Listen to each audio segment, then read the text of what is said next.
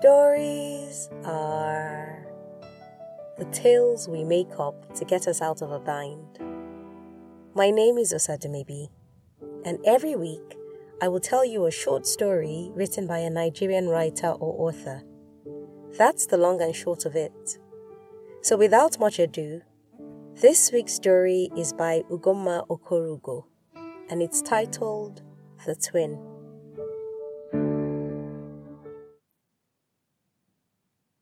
How will I enter this Naija store that I promised myself never to set foot in again? Ijeoma was lost in thought.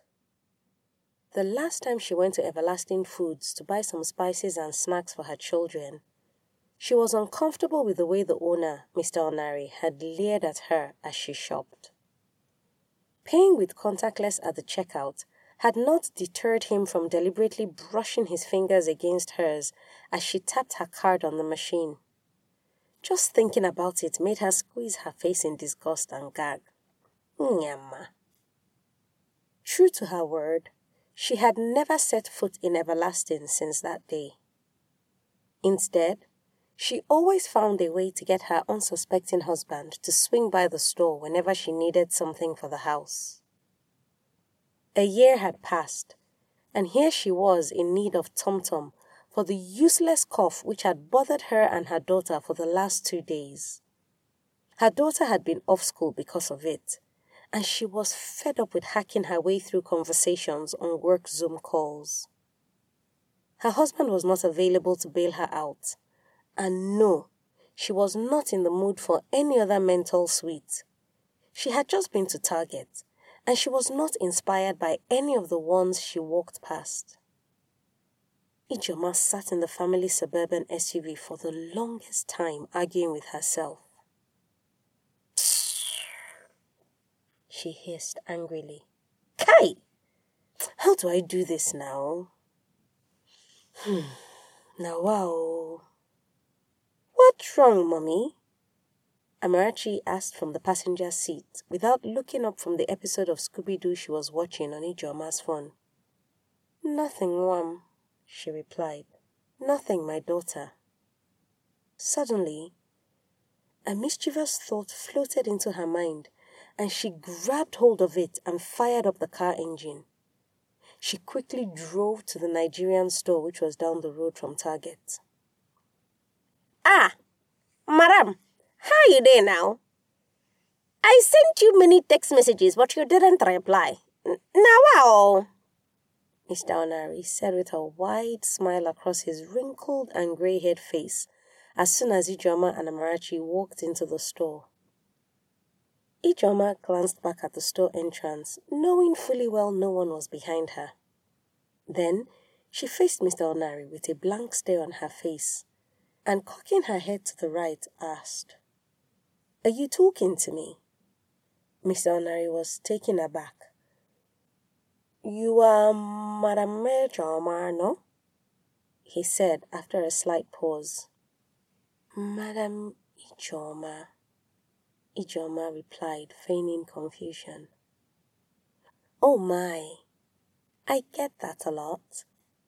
You must be referring to my twin, Ijeoma. My name is Ijenna. People always get us mixed up.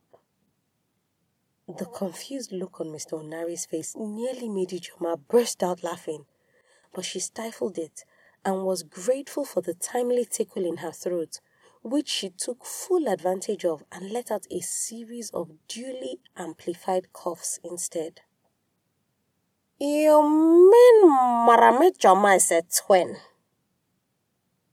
an identical one for that matter. Wow. And and and the two of you decided to have the same hairstyle. Now wow, God is wonderful, Mr. Onari said. yes indeed. God God is wonderful. You'll excuse me. Ijeoma replied, coughing, as she steered Amarachi towards the aisles with the items she needed. She grinned as soon as her back was turned. It's working, she thought to herself as she picked up two bags of Tom Tom and some biscuits and silently prayed the ruse would hold out till she left the store. Mr. Onari was staring at Ijeoma with a puzzled expression as she approached the counter and offloaded her shopping.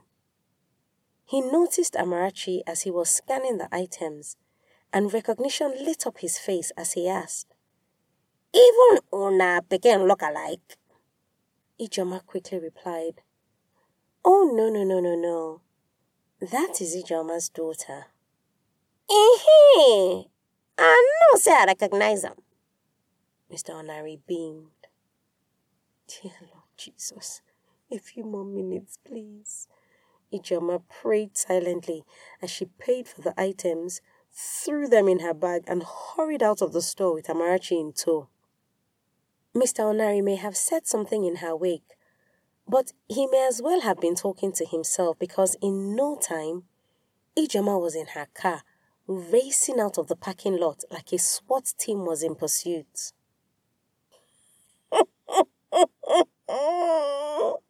EJ baby, you be real weary, she cackled. Original actress. Kai! Ijeoma made another promise to herself. When her husband wasn't available to shop at Everlasting, Ijenna would emerge, preferably without Amarachi in tow, lest Mummy falls out of her mouth by accident. Ugomma is a follower of Christ, a medical doctor turned medical educator, a wife, and a mom to four bundles of blessings. She enjoys singing, dancing, and convening women for their collective growth and development. You can connect with her on Instagram at Dr. Ugo93. If you've got a story you would like to be featured on this podcast, or a published book you want to make into an audiobook, send me a DM on Facebook or Instagram at Osadumebi. I look forward to collaborating with you. And if you've enjoyed this week's episode, tell a friend that stories are a good escape for a few minutes each week.